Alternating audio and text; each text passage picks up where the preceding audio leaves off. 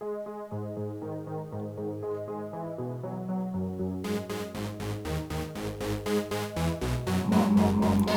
RFSL. Från RFSL Malmö.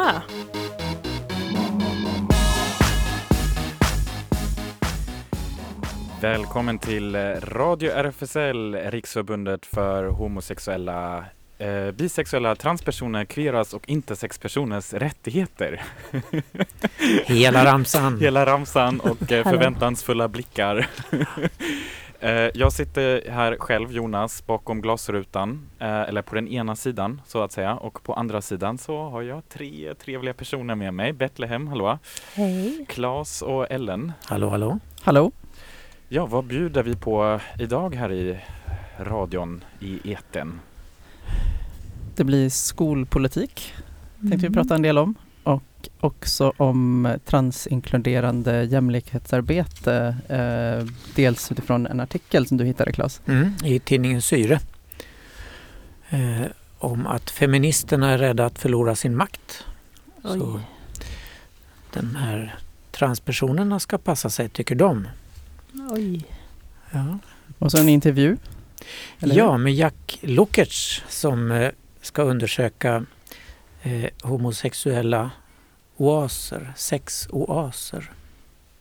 Hur det var förr i världen när pojkar träffades och hade det kul. Mhm. Sen eh, bjuder vi som vanligt på veckans låt presenterad av Fingerlicken och ehm, ja, det hela toppas, strösslas på lite nyheter och det händer. Ja, så några tips kan vi ge redan nu. Okej, Det börjar ju mörkna nu sådär. Sommaren är slut, hösten kommer, vintern kommer. Och vinterhimlen, då kan man se massor med intressanta saker på himlen. Till exempel om man tittar mot söder strax efter skymningen nu så ser man två väldigt lysande stjärnor, tror man att det är, men det är det inte, det är planeter. Och det är eh, Jupiter som är allra ljusast och så Saturnus. Och för ovanlighetens skull står de ganska nära varandra brukar de inte göra så ofta. Och sen lite senare så kommer Mars upp i öster och framåt gryningen så ser man Venus Precis. väldigt ser du? Och det är där jag trodde att du skulle snacka om astrologi faktiskt. För att eh, det är nämligen exakt det som astrologer oroar sig över just nu. Just att det. alla de här tre planeterna är väldigt nära och det är tydligen eh, något eh, Det skapar oreda. Det skapar väldigt mycket oreda. Mhm. When the sun sits in the house of, ja vad är det den där sången heter? I Aquarius. Ja, just det. Nej, men det är höstens stormar på riktigt. Mm. Mm. Eh, ja, lite passande till det kanske har jag grävt fram en första låt här av Simian Mobile Disco från 2007. Då var jag tonåring och lyssnade väldigt mycket på den här låten I Believe och dansade så här till den i mitt Mhm. rum hemma i Berlin.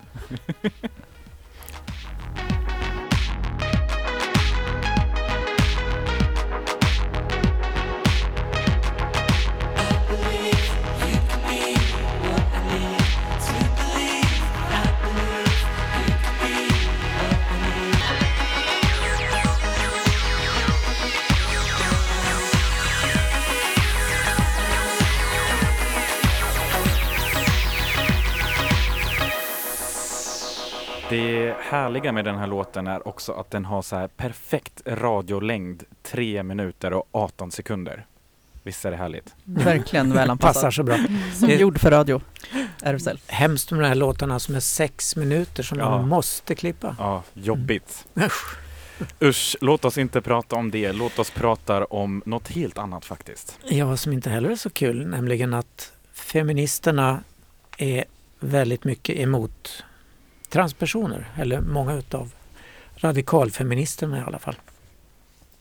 Och eh, i den här artikeln i tidningen Syre så intervjuas Emily Karins dotter som jobbar på RFSL och hon och en kollega där har skrivit en handbok som heter Oavsett kön som släpptes i våras. Eh, och den handlar om jämställdhet som inkluderar transpersoner. Eh, ja, vad, vad ska man säga om, om detta? Ja, det som är i artikeln då, om vi bara tar upp det som står i ingressen, eh, då skriven här av Hanna Westerlund de Syre, är att radikalfeminister förvägrar transkvinnor existens i en debatt som blossat upp på sociala medier och kultursidor. Ett skyttegravskrig som hämmar förändringsarbete och det menar RFSLs Emily, Emily Karinsdotter som har just då skrivit den här handboken. Och det har ju blivit aktuellt också i och med att J.K. Rowling, Harry Potter-författaren, har hoppat in i den här debatten i Storbritannien och sagt att transpersoner, transkvinnor är män. Just det, det var då väl att det riktigt så här drog ordentligt fart på Mm. hela Mm. Eh, debatten. Mm. Och det vänder de sig emot. Och det här har ju också Cissi Wallin som driver sajten Gardet stämt in i mer eller mindre. Och varför gör man det då? När man är feminist. Man värnar om sin nyvunna makt eller vad kan det vara? Mm, jag vet inte faktiskt. Mm. Jag vet inte vad det handlar om. Jag, det kan nog vara både och. Men jag tror...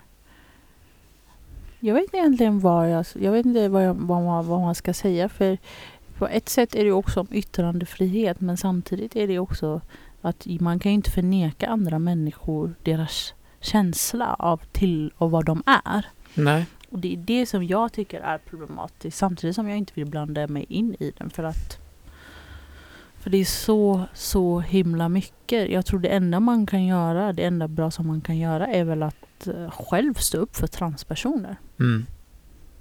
Det har ju varit aktuellt i USA länge där väldigt många konservativa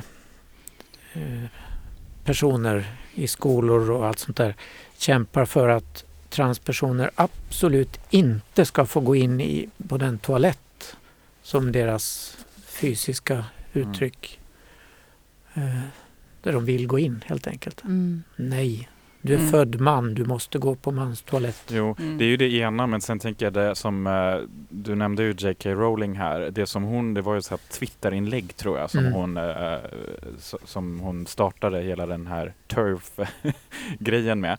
Hashtag turf och det var ju att, eh, jag menar att hon då har ett problem med att anse då transkvinnor som riktiga kvinnor så att de egentligen ändå skulle vara män som då beger sig in på ett område som inte är deras liksom. Eh, det var ju liksom hela utgångspunkten i det som hon argumenterade. Mm. Men är det, vad är det det handlar om? Är det att man, att man pratar om biologi då? Främst? Ja, det är en bra Mm. fråga. Ja, Mm. jag misstänker det. Ja, på Gardet skriver de ju Vi anser att transkvinnor är män och att cis är ett påhitt av transrättsrörelsen. Alltså cis, att man, cis-män är män som anser sig vara de är födda män och de är män. Mm. Och kvinnor är motsvarande. Mm. Va? Mm, Ja. exakt. Den här myten om, enligt det, där synsättet då, där eh, transkvinnor som egentligen skulle vara män då, eh, som bara så här klär ut sig till kvinnor för att, gå in, för att kunna gå in på damtoaletten för att lättare våldta riktiga kvinnor där. Eh, och i, i, i, i själva verket så, är- ja, för det första så Ja, om någon har varit ett hot för någon så historiskt sett så har cis-kvinnor utgjort ett hot mot transkvinnor och inte tvärtom. Eh, och eh, transkvinnor, om man pratar just våldtäkt, eh, är också ja, utsatta mer än cis-kvinnor generellt. Alltså om man tänker liksom de grövsta eh, fallen av både våld och eh, våldtäkt och mord så, så är transkvinnor ofta liksom ännu mer i riskgruppen för det, att utsättas för det Mm. eh, än cis-kvinnor. Så att det är som att de har liksom helt vänt på eh, ja, vänt på verkligheten liksom. Eh, Mm. Ja, Emily Karinsdotter hon säger ju så här då att grunden för att få eh, utökad jämlikhet och sånt där för att förändra maktrelationerna kopplade till kön. Men förutom att bara tänka att män är norm tänker vi också att cis-personer är norm, både i samhället och i jämställdhetsarbetet. Och att man utöver män och kvinnor måste arbeta med maktordningen cis och trans parallellt. Det blir många dimensioner här. Oh, det där Mm. med intersektionalitet, det är Ja, jobbigt. det är så svårt. Det är jobbigt. Det är väl... Och så många bollar man behöver hålla upp i luften, Ja. eller hur? Väldigt jobbigt Ja. för majoritetssamhället. Ja. Ja, och under tiden så behöver inte vita heterosexuella cis-män välja om de idag ska vara cis enbart eller om de enbart ska vara vita eller om de enbart ska, det, ja, eller om de en- enbart ska vara heterosexuella. Det, Ja. på något sätt så de här norm, eh, ja, ma- man är fri att ingå i, Mm. i så många normpositioner som helst. Liksom, det blir bara stärkande men det, ja, det är svårt att eh, Jag, jag himlar väldigt medhållande med ögonen. Ja. Men jag tänker också på, eh, eh, alltså det här är inte första gången, det finns ju liksom en, eh, ett tydligt återkommande mönster av det här med i, alltså kritik av eh, sociala rörelser som kanske har, ja om man tar liksom arbetarrörelsen som då skulle vara från början snubbar, liksom vita heterosis snubbar och sen så bara Va? Ska det med kvinnor i det här också? Nej, det splittrar arbe- arbetarrörelsen liksom. Mm. Eh, och vit feminism va? Måste vi tänka på eh, att inte alla har samma hud? Nej, det splittrar liksom. Och, ja, så att det fortsätter det ju, ja. ja. Mm. Sen är man ju kanske också bara rädd för att det är ju så komplicerat också med språket nu när vi pratar om äh, äh, icke-cis-personer liksom. Och då, då kan jag bara säga Fortsätt att läsa Syre för att det finns en väldigt an bra annan artikel då där Syre förklarar för den som vill veta då trans och inkludering. Är man rätt att säga fel i känsliga frågor om könsuttryck och könsidentitet? Vill man undvika att diskriminera men vet inte hur? Då eh, har eh, Syre varit så himla snäll och guida till begrepp och grundkunskap att ha Oj. koll på och några metoder för inkludering i vardagen. Så att det är bara att gå in och kolla så kan man ju sitta hemma i, under sin filt i all hemlighet och läsa på lite kanske. Ja, visst, öva tyst för sig själv. Verkligen. Ja. Ja. Alla kan lära sig någonting. ja. Eh, Ravina Honey, Betlehem, den valde du. Milk and honey. Milk and Honey, just det. Ja, jag Ja. tycker hon är underbar.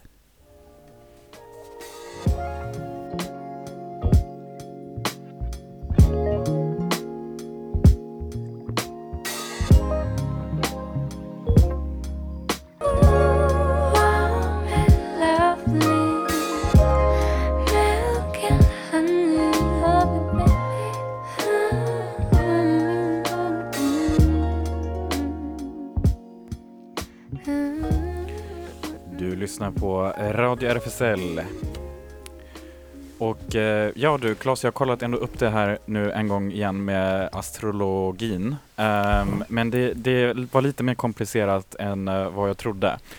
Um, men uh, i alla fall så, nu är det väldigt så här för de insatta kanske, men med Mars uh, fortfarande retrograd i väduren så är det mycket som känns som att bråka, jobba eller kämpa i motvind.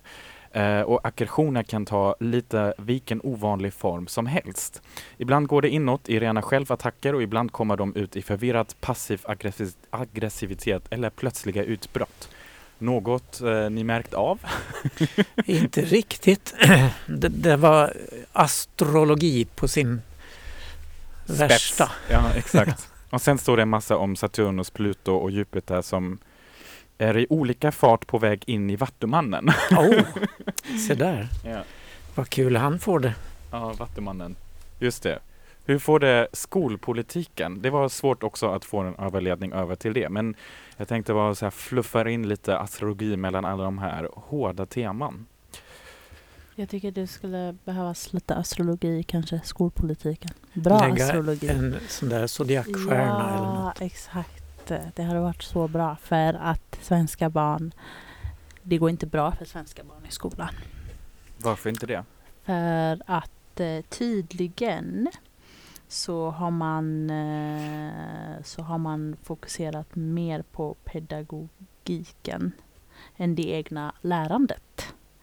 Och, eh, och det kan få försämrad läsförmåga och det är ju allvarliga konsekvenser för att språket är ju grunden till allting då när man ska lära sig. Det är. Vare sig det är matematik eller vad det nu än är. Men i de här PISA-undersökningarna så är ju Sverige, slår sig för bröstet. Gud vad bra vi är, bäst av alla i hela världen. Mm, Men så var det ju innan men inte nu. Nej, men sen använder de ju tydligen väldigt tveksamma metoder också i Sverige. Så att det, På blir, miss, det blir missvisande resultat. Aha, på, på vilket Så. sätt då? Ja, detaljerna kan jag inte. Nej, okej. Ja, de kanske, de kan... Var det inte det du sa förut?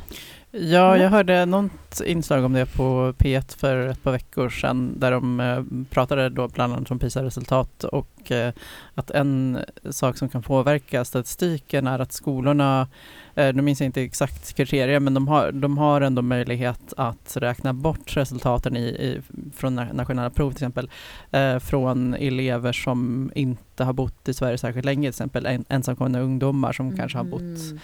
Ja, ett eller två år, jag vet inte var, var gränsen gick liksom för att de, eh, de fick liksom plocka bort de resultaten eh, när de sammanställde Jaha. statistiken från nationella prov eh, som väl ligger till grund för PISA. Ja. Så det var en sak jag hörde. Eh, och då tänker jag att det också finns andra sätt säkert som ja, andra kryphål kanske när man kan manipulera eh, statistiken, ta bort vissa saker. Ja. Mm. Precis. Men vad tycker ni att man ska göra för att lösa det här? För det går ju åt fel håll. Sverige ligger snäppet över Kazakstan. Men gud, vi är bättre än Kazakstan i alla Ja, fall. ja, men då så. Det är jättebra. Och eh, så vad, vad är lösningen? Jag vet själv inte Nej. vad det kan vara. Jag, jag vet kanske inte heller, men jag tänker att eh, definitivt inte att till exempel eh, stryka ner på modersmålsundervisningen som man ju nu har gjort i vissa kommuner. Mm. Eh, och där var ju också kommentaren av lärarna, alltså det var så roligt att titta på det på SVT Nyheter och bara lärarna, eh, eller specifikt en lärare som bara det här är så dumt. det var liksom, hon hade ingen annan kommentar eh, left liksom Nej. för att säga något annat eh, eller uttala sig För om det här. modersmålsundervisning förstärker ju också Ja, ja, exakt och det är ju liksom andra. Alltså då har man ju igen liksom så här försöker liksom från helt fel sida liksom. Det, det, är- det är ju väldigt eh, Men jag minns när jag gick i grundskolan så började de skära ner på modersmålundervisningen. Eller så låg den också väldigt, väldigt sent på eftermiddagarna. Alltså väldigt, väldigt sent. Man var trött och ville gå hem. Man var trött och ville gå hem så man skippade den. Alltså det gjorde ju jag i gymnasiet. Jag gick ju inte de två sista åren i gymnasiet. Då, då sket jag i det. För det låg så sent. Den började sju och skulle sluta nio. Oj, jösses. Vilken 17-åring vill stanna Nej. i skolan liksom bara, så vad länge? mysigt det är med lite kvällsskola. Ja, exakt. Och de lektionerna var två timmar istället för att kanske ha, lägga det utspritt över veckan. Mm. Eh, men det gör man inte och nu vill ju även massa högerradikaler ta bort det to- alltså helt. Mm. Mm. Och att man ska föräldrarna, Enbart svenska. Ja, att man ska bekosta det själv. Mm. Och det är så här, var, varför? Mm.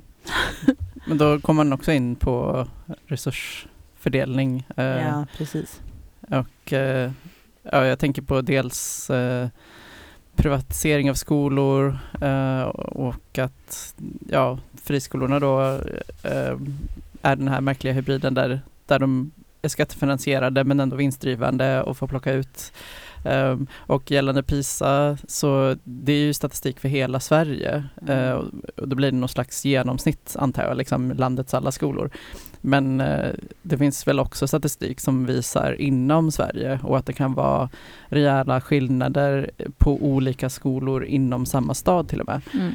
Um, och var, du var inne på Bertlem eh, innan tror jag om att eh, i så kallade utsatta områden att Ja, där är det mindre resurser, det är mindre legitimerade lärare och där är det också mest barnfattigdom. Så allting hänger ihop som en ond, ond cirkel. Mm. Så astrologin får gärna komma och blessa skolpolitiken. Ja men det är ju verkligen så. Det, då känns det så här, ja men då tar vi bort modersmålsundervisningen så att Ja. barnen får ännu mindre chans att eh, så här, hitta sin egen identitet. Mm. Och om de börjar att bråka då har vi ju polisen som kan slå till. Mm.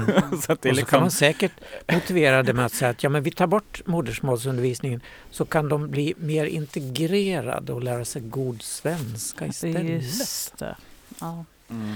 ja, vi får se hur det går. Ja. Jag hade ju motsatsen till eh, på en skola i Tyskland. Då det var ju raka motsatsen till det man kan kalla modersmålsundervisning. Jag var ju på en sån stenåldersskola som undervisade latin som jag hade då i eh, nio år och klassisk grekiska i sju är ju självfallet helt flytande på båda de två. Ja men vad bra! Ja. Så det är ju också praktiskt för eh, om man ska Ja, vad läsa nyttigt. Bibeln liksom på originalspråk, i alla fall Nya Testamentet. Så, Alltså, mm. herregud.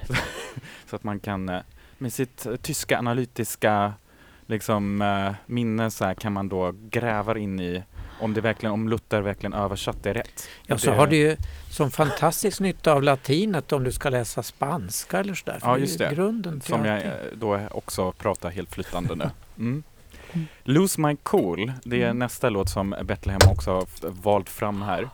Amber Mark. Och eh, den kommer här.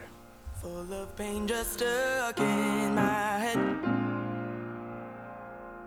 There was no one that could get me out of it.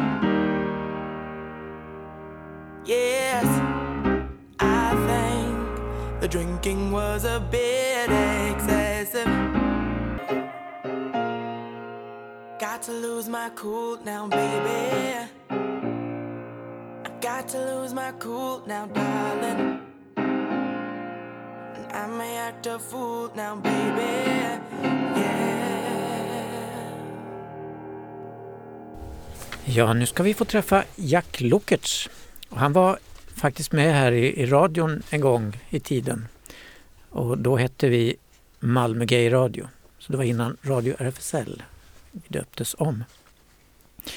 På 90-talet. Och han är forskare, sysslar med, med ja, mänskliga relationer och sådant.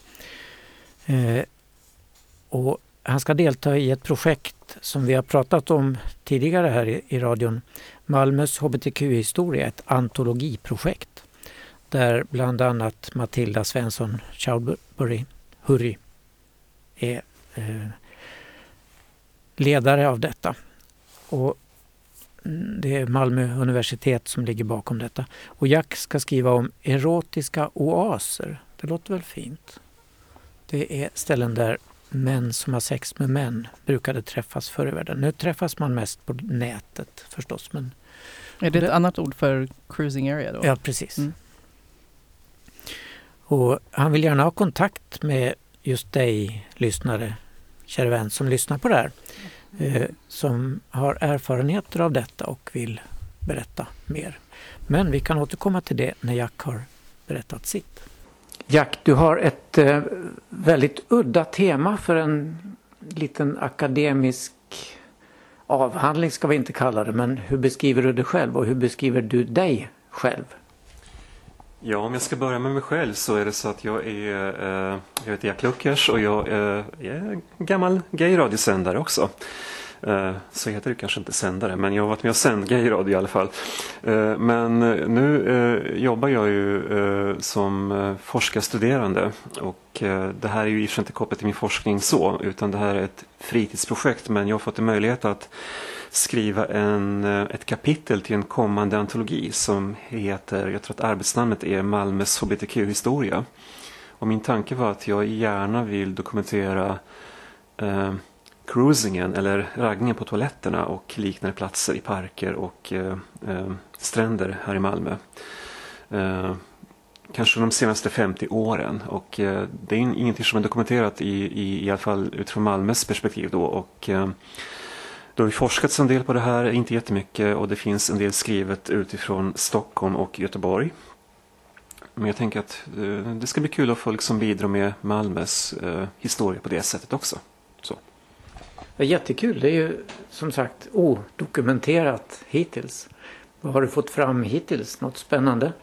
Ja, alltså jag kommer ju faktiskt utgå ifrån mig själv i någon mån för att jag själv började min karriär som sexolog med att jobba för RFSL här i Malmö och eh, bland annat delade, ut delade ut kondomer och glidmedel i de här erotiska oaserna som då man kan kalla de, de här platserna och det är något som alltid fascinerat mig, liksom hur de här platserna uppstår, att de finns.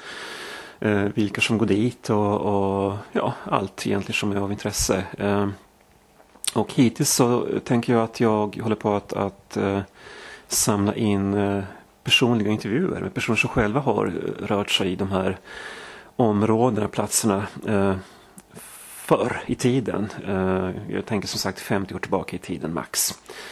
Eh, och vill gärna höra vad de har för berättelser, eh, historier, minnen, eh, anekdoter som jag tänker kan ge lite mer liv och glädje i de här texterna, tänker jag, så att det inte blir en rent akademisk publikation. Så. kan ju till och med tänkas att någon av våra lyssnare skulle vilja bidra med någon anekdot. Då kan vi ju be den lyssnaren höra av sig till oss på radion så kan vi vidarebefordra till dig, eller? Absolut, väldigt, väldigt gärna. Eh, Den här texten ska ju vara klar i mars nästa år, 21 då, och så det är ju lite tid kvar. Så att man får jättegärna höra av sig ifall man vill bidra med egna berättelser och minnen. Då hoppas vi att vi kan få återkomma när det hela ska publiceras och så får du ge några smaskiga historier. Absolut, det gör jag gärna. Lycka till! Tack!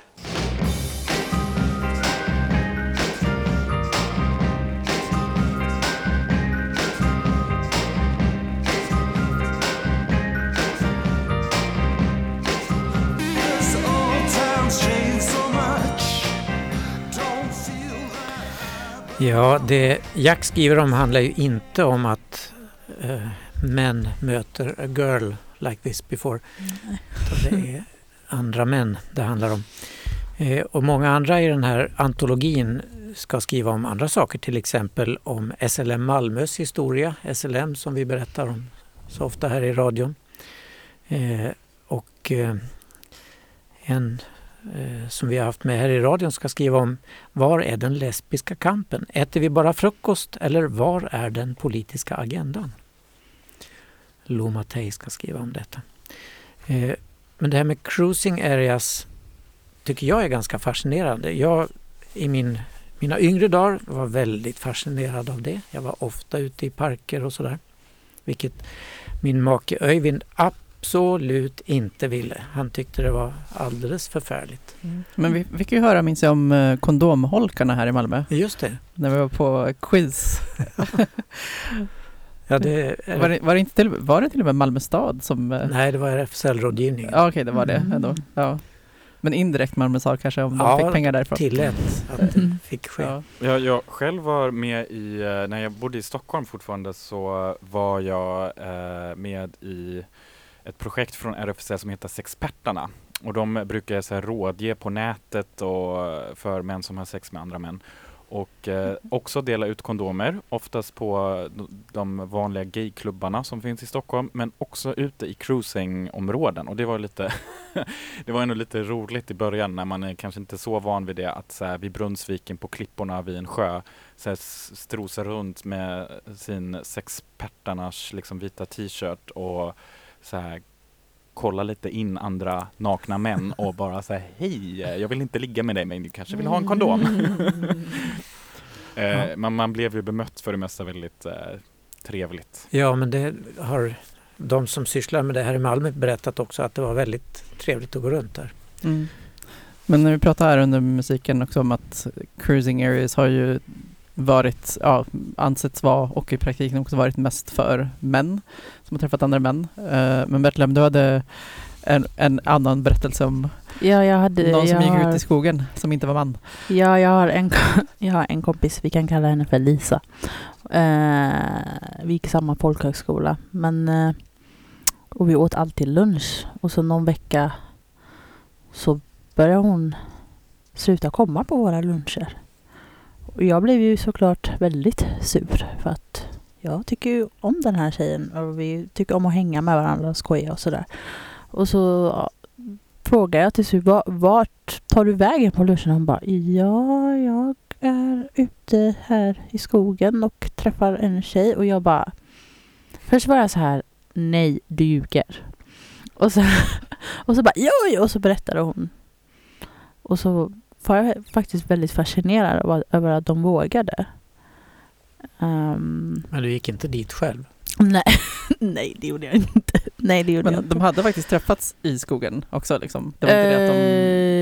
Eh, det vet, liksom jag gick faktiskt, det, det vet jag faktiskt inte. Men eh, det skulle inte förvåna mig. Om jag känner Lisa korrekt. Okej. Så det Men- kan, vara, det kan vara en framgångsrik metod. Ja, Kanske. kanske det. Kan, Ja. li, låter Man- lite mer Man riskabelt. behöver inte begränsa sig till Tinder, man kan även gå Nej. ut i skogen. Ja, nu de här tiderna när du Ellen eh, blåser nästan iväg i höstvädret, eller hur? Och kyligt. Alltså jag, Blås inte iväg nej, jag håller mig näst, helst inomhus just nu, tror jag. också. Ja, det här är inte cruisingväder. Men alla, alla ni som nu känner ett brinnande behov att eh, dela med er av era historiska erfarenheter och vill berätta för Jack om detta. Hör av er hit till radion, radiorfsl.gmail.com så kan vi vidarebefordra till Jack. Jättebra. Då går vi vidare till eh, veckans låt från Fingerlicken. Och eh, de skriver så här. Trixie Mattel's tolkning av Lana Del Reys Video Games är på rotation i Fingerlickens högtalare denna vecka och ger oss 2020s emotionellt storslagna gråtlåt Enjoy.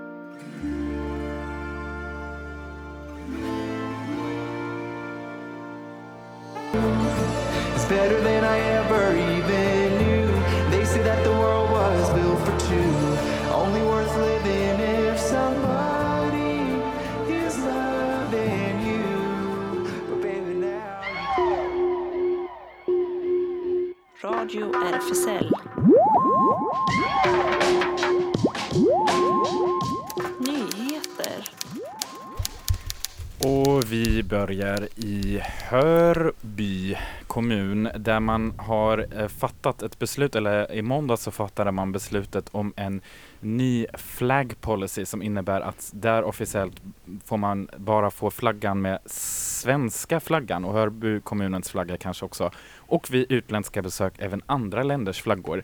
Detta innebär att bland annat Pride-flaggan inte längre får hissas med motiveringen att den är exkluderande. Vi vill inte hissa flaggor som inte representerar alla i kommunen och Prideflaggan är just en sån, säger kommunstyrelsens ordförande Sverigedemokraten Cecilia Blad i eh, Incito till SVT. Men när detta meddelades i flera medier var det många som reagerade. Bland annat plockades upp av personer med tiotusentals följare på Instagram som började uppmana sina följare att gå in på Hörby kommunens Instagram-profil och kommentera deras senaste inlägg med Prideflaggor. På mindre än ett dygn har det inlägget fått över 12 000 kommentarer berättar QX och det kan jag bevittna också, jag har gått in och kollat där. Följare eh, uppmanades också att gå in och kommentera på Cecilia Blads Instagram med hänvisning att det inte fick vara hat utan bara kärlek i kommentarerna. Där han ungefär 5000 kommentarer trilla in innan inlägget med kommentarerna togs bort. Den här frågan diskuteras också i Finland, till exempel i Karleby, en kuststad norr om Vasa. Där tog Hanna, Syn- hur uttalar man namnet? Signal. Signell från De gröna, motsvarande Miljöpartiet, ett initiativ för att få ett beslut om att regnbågsflaggan ska hissas då Pride firas i Helsingfors. Men förslaget togs inte väl emot. Rapporterna finska radio, eh, Eh, rapporterar finska Radio Yle. De som röstade emot var ledamöterna från Centerpartiet, Kristdemokraterna och Sannfinländarna. Positiva till att hissa flaggan var ledamöterna från Samlingspartiet, alltså eh, Moderaterna, Socialdemokraterna, De gröna, Vänsterförbundet och Svenska folkpartiet. Röstningen blev jämn, så den avgörande rösten lades, lades av ordförande Reino Hervis, centerpartist. I Hallstahammar blev en 17-årig pojke tidigare i år misshandlad av sin familj sedan de fått reda på att han är homosexuell. Hans far och bror är nu dömda till fängelse. Misshandeln skedde i familjens bostad. Till en början blev pojken hotad och kvarhållen i köket. Sen flyttades han ner i källaren där han låstes fast i flera timmar till händer och fötter och misshandlades av sin bror och pappa. De hotade också att lämna honom att dö nere i källaren. Till slut lyckades han komma loss och fly och larma polis. Pappan och brodern har nu dömts till cirka ett och ett halvt års fängelse vardera för misshandel, olaga frihetsberövande och olaga hot. De båda nekar till samtliga brott. Brotten bedöms som extra grova eftersom familjen ville skada pojken på grund av hans sexualitet. Belgiens nya vice statsminister heter Petra de Sutter. Hon blir därmed världens politiskt högst rankade transperson. I början av oktober presenterades Belgiens nya samlingsregering som det tagit närmare två år att få ihop efter senaste valet 2018. Den nya regeringen har ministrar från fyra olika partier. Socialister, liberaler, gröna och det flamländska kristdemokratiska partiet. Koalitionen har följaktligen fått namnet Vivaldi, döpt efter kompositörens kända verk De fyra årstiderna. Regeringen leds av den flamländska liberalen Alexander De Croo och till vice statsminister har 57-åriga Peter, eh, Petra de Sutter utsetts. Hon representerar det gröna partiet, eh, Grön, också det från flamländska delarna av Belgien. En eh, gay-pionjär eh, i Myanmar, tidigare Burma, ställer upp i det kommande valet för att få bort diskrimineringen mot hbtq-personer. Men vägen är lång då samkönade relationer fortfarande är olagligt i landet. Efter att ha hört hur vänner som är transpersoner behandlas tröttnade Mio Mington, eh, 39, på diskrimineringen. Han valde därför att ställa upp som valkandidat i Myanmar trots att samkönade relationer är förbjudna i landet. Han har nu inlett en kampanj för att ta en plats i fullmäktige i hemorten Mandalay, Myanmars näst största stad. Jag gör det här för att bana väg för andra hbtq-personer så att de ser att vi kan bli vad vi vill, säger Mio Mintun. Stämningen i landet är dock på väg att förändras. Över 10 000 deltog i Pride-paraden i landets största sta stad Rangoon i februari och allt fler tar kampen för att avkriminalisera den förlegade förbudslagen från den brittiska kolonialtiden. I podden Body Rights from RFSU framställs den gripande historien om Mary och Gula som tvingas fly från sitt hemland, jagade av lynchmobbar på grund av deras sexuella läggning. Det är Maria Sveland som står bakom avsnitten om asylsökande från Uganda, som är en del av podden Body Rights. Avsnitten handlar bland annat om Mary och Gulam som tvingades fly till Sverige undan lynchmobbar som hotade att döda dem. Uganda är ett av världens mest homofobiska länder och hbtq-personer är idag extremt utsatta där. Väl i Sverige blev dock Migrationsverket ett hinder då de inte ansåg att varken Mary eller Gulam lyckas vara trovärdiga nog att, i att bevisa sin sexuella läggning. Podden kommer också beröra just det ämnet med hjälp av asylrättsjurister som varnar för att fler hbtq-flyktingar skickas tillbaka på felaktiga grunder. Body Rights släpps i fyra avsnitt och ett av dem handlar om hur svenska kyrkor samarbetar med homofoba kyrkor i Uganda som öppet predikar homohat. Den regerande Eurovision-vinnaren, holländaren Duncan Lawrence, berättade i veckan att han är nyförlovad med sin låtskrivande pojkvän Jordan Garfield. I love you blev Duncan Lawrence text till en svartvit bild på Insta. Eh, Stockholmsboende Jordan Garfield var lite mer mångordig i sitt inlägg. I am the luckiest man in the world, skrev han och berättade också att det var han som friade. Hur länge paret varit ihop är oklart men vid Duncans Eurovision-vinst förra året ryktades han vara ihop med en annan holländare som satt med i Green Room. Men nu är det alltså 28-årige amerikanen Jordan Garfield som fångat holländarens hjärta. Tillsammans med Joel Sjö har paret dessutom skrivit Duncans senaste singel Last Night ihop. Last night felt like torture, I swear we cry over and over again. Sometimes I wish I could feel like torture, I swear we cry over and over again. Sometimes I wish I could hold you when there ain't nothing to say. Radio RFSL. Det händer. Du lyssnar på Radio RFSL eh, och vi är fortfarande glada här i studion eh, trots all astrologi, skolpolitik och eh, transfientliga uttalanden och dåliga Mm. nyheter och så. Men lite Eurovision var det ju här i slutet i Ja! alla fall. Yes! Ehm, um, RFSL Malmö har ju sin lokal på Stora Nygatan 18 och eh, en, ändå en massa som händer nu eh, sådär under hösten. Newcomers de ses och umgås på fredagar mellan 15 och 19 och nu är det ju språkcafé också, samarbete då mellan Newcomers och seniorgruppen på torsdagar klockan 15 till 18. Eh, Teknikcafé, då är det kul faktiskt att det är yngre som hjälper äldre med smartphone och padda och allt sånt. Och det är på tisdagar klockan 15 till 18. Så då har man ordentlig tid på sig att få den där jäkla knappen förklarad. Medlemsfest nu närmast eh, den 16 oktober, nu på fredag klockan 19 och eh, då får man såklart bli medlem för att man inte kan lösa medlemskap i dörren och det fixar man lättast på rfsl.se bli medlem. Och seniorgruppen då? Vad händer nu eh, på söndag? Ja, då ska vi ut och plocka svamp. Vi ska åka buss ut i skogen vid Kulturens Östarp och vi har fått garanterat där är det ingen älgjakt så vi slipper bli skjutna. Det är väldigt skönt. Men eh, vi har ju jättemycket som sker nu i seniorgruppen och i samarbete med newcomers och ungdomar och sånt där. Så är du intresserad så hör av dig på senior malmo.rfsl.se. Och Habitat Q eh, fortsätter. Det är ungdomshäng som äger rum måndagar och onsdagar eh, 17-19 för alla mellan 13 och 19 år. De träffas på Sofienlundsvägen 5 nära Möllan och eh, finns även på Insta eh, snabel habitat understreck Q. Ja, SLM Malmö håller till på Sallerupsvägen 30 medlemsklubb för bara män och de kör som vanligt klubbkväll på lördagarna 22 till 24 och pub på tisdagarna 20 till 22. Just det, Cabaret Moulin är nu tillbaka också eh, med en eh, liten show på Victoriateatern den 15 till 17 och den 22 till 24 oktober.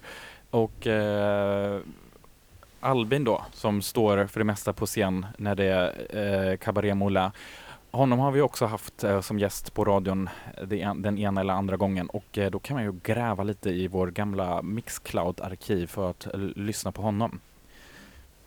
Precis. Ja, Disco Night Fever blir det på Malmö Live Konserthus 2-3 november. Då är det Malmö Symfoniorkester tillsammans med Mariette, Andreas Lundstedt och Lina Hedlund som kör igång. Just det, och inkomst, Ellen? Precis, redan nu kan vi tipsa om, eh, ja, fast det inte äger rum förrän den 19 november.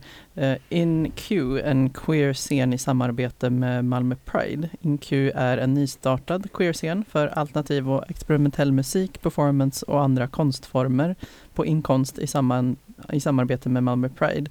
Eh, och eh, förutom att man då kan gå på det om man vill så eh, efterlyser de också, de har open call, vill du spela eller framträda med något på InQ. Vi söker dig som identifierar dig som hbtqia plus person och är musiker, artist, DJ, visuell konstnär eller performancekonstnär för att ge några exempel. Så då ska man väl ta kontakt med dem. Är det något som eh, låter intressant för oss här i radiogruppen eller? Ska vi performa tillsammans? Bara lite. Vi kan ha radioshow Just inför det. publik. Just det. Gud vad roligt det hade varit. Ja. Det hade Ändå- varit kul faktiskt, live där. Ja. Ja. Men jag måste ju ändå, jag tycker, jag, eh, det hör man ju såklart inte, men vi har ju eh, en glasruta mellan mig och eh, Betlehem, Ellen och Claes. Så jag tycker att den borde vi ändå få med då upp på scenen också. Så, annars, känner, annars känner jag mig konstig. Mm. Ja. Distans. Just det, det är dags att avrunda för idag. Eh, vi lämnar ut alla kära lyssnare in i höstmörkret med en ändå väldigt fin låt här i slutet, eller hur? Erika Badu, er, Erika Badu, Mm. On and On. Yes. Tack för idag. Tack för idag. Hej då. Hej då.